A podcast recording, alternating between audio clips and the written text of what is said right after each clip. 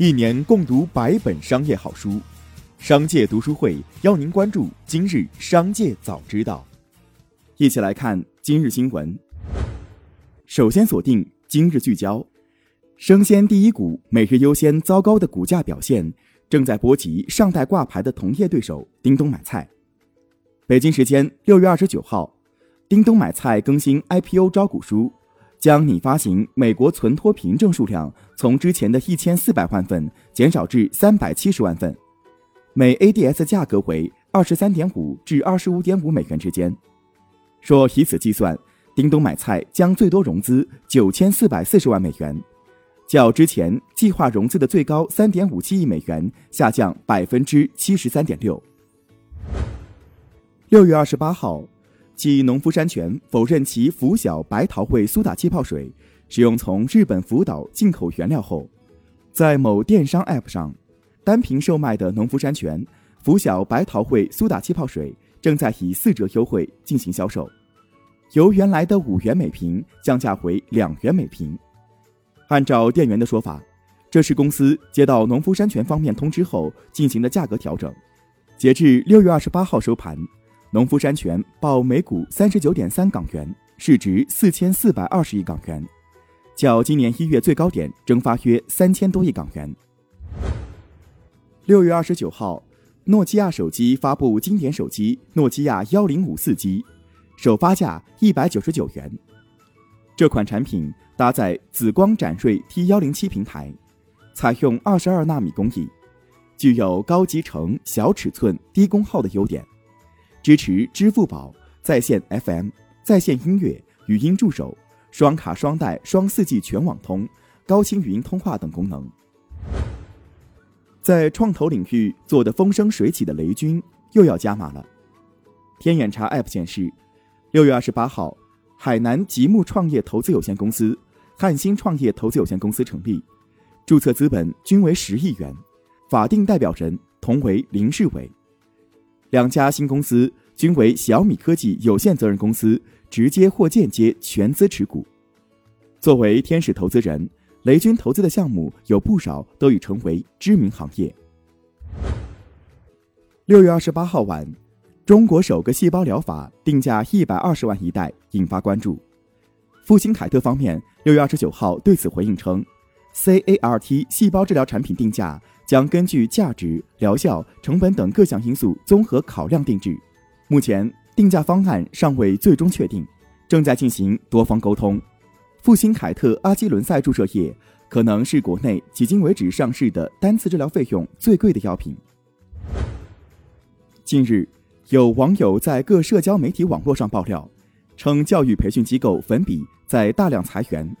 在职场社交软件麦麦上有认证为前粉笔公考员工的用户表示，此次裁员近七千人。还有微博网友爆料，粉笔教育裁员还在进行中，前一波是地市和区县分校大规模裁员，目前正在进行总部各种项目部部门裁员。六月二十九号，被摆上阿里拍卖货架的浙江广厦 二点一八亿股正式开拍。该拍卖虽然仅有两人报名参拍，但竞价过程十分激烈。根据阿里拍卖信息显示，经过二十五次出价和二十四次延时之后，浙江东阳市国有资产投资有限公司控股的东阳市东科数字科技有限公司以约 五点四八亿元竞得该标的。友邦保险六月二十九号晚间公告，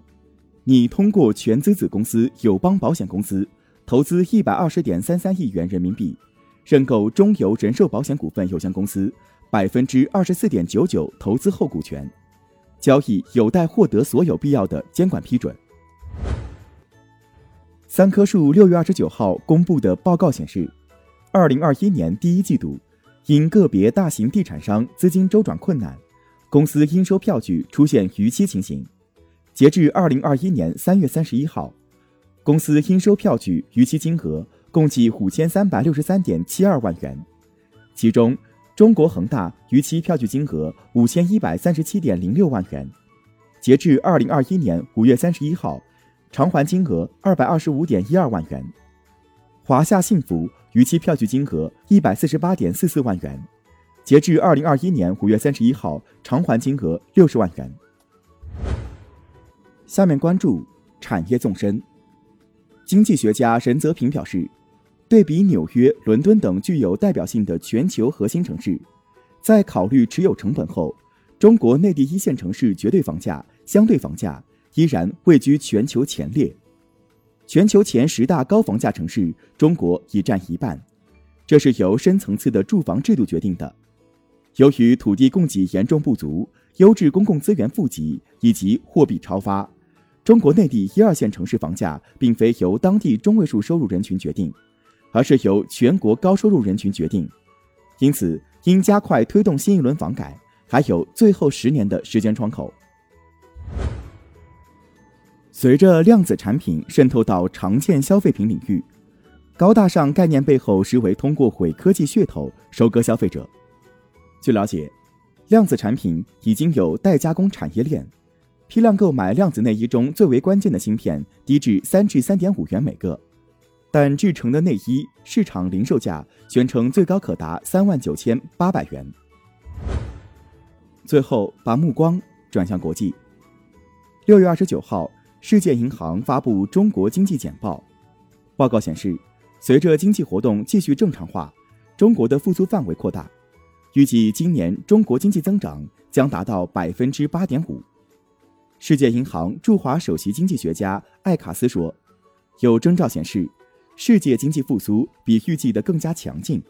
那么中国出口型制造业将有向好的预期，这也会增加企业主追加投资的信心。近日，谷歌在纽约开设的全球第一家线下零售商店正式开门营业，其线上商店中的所有产品都会在零售店中出现，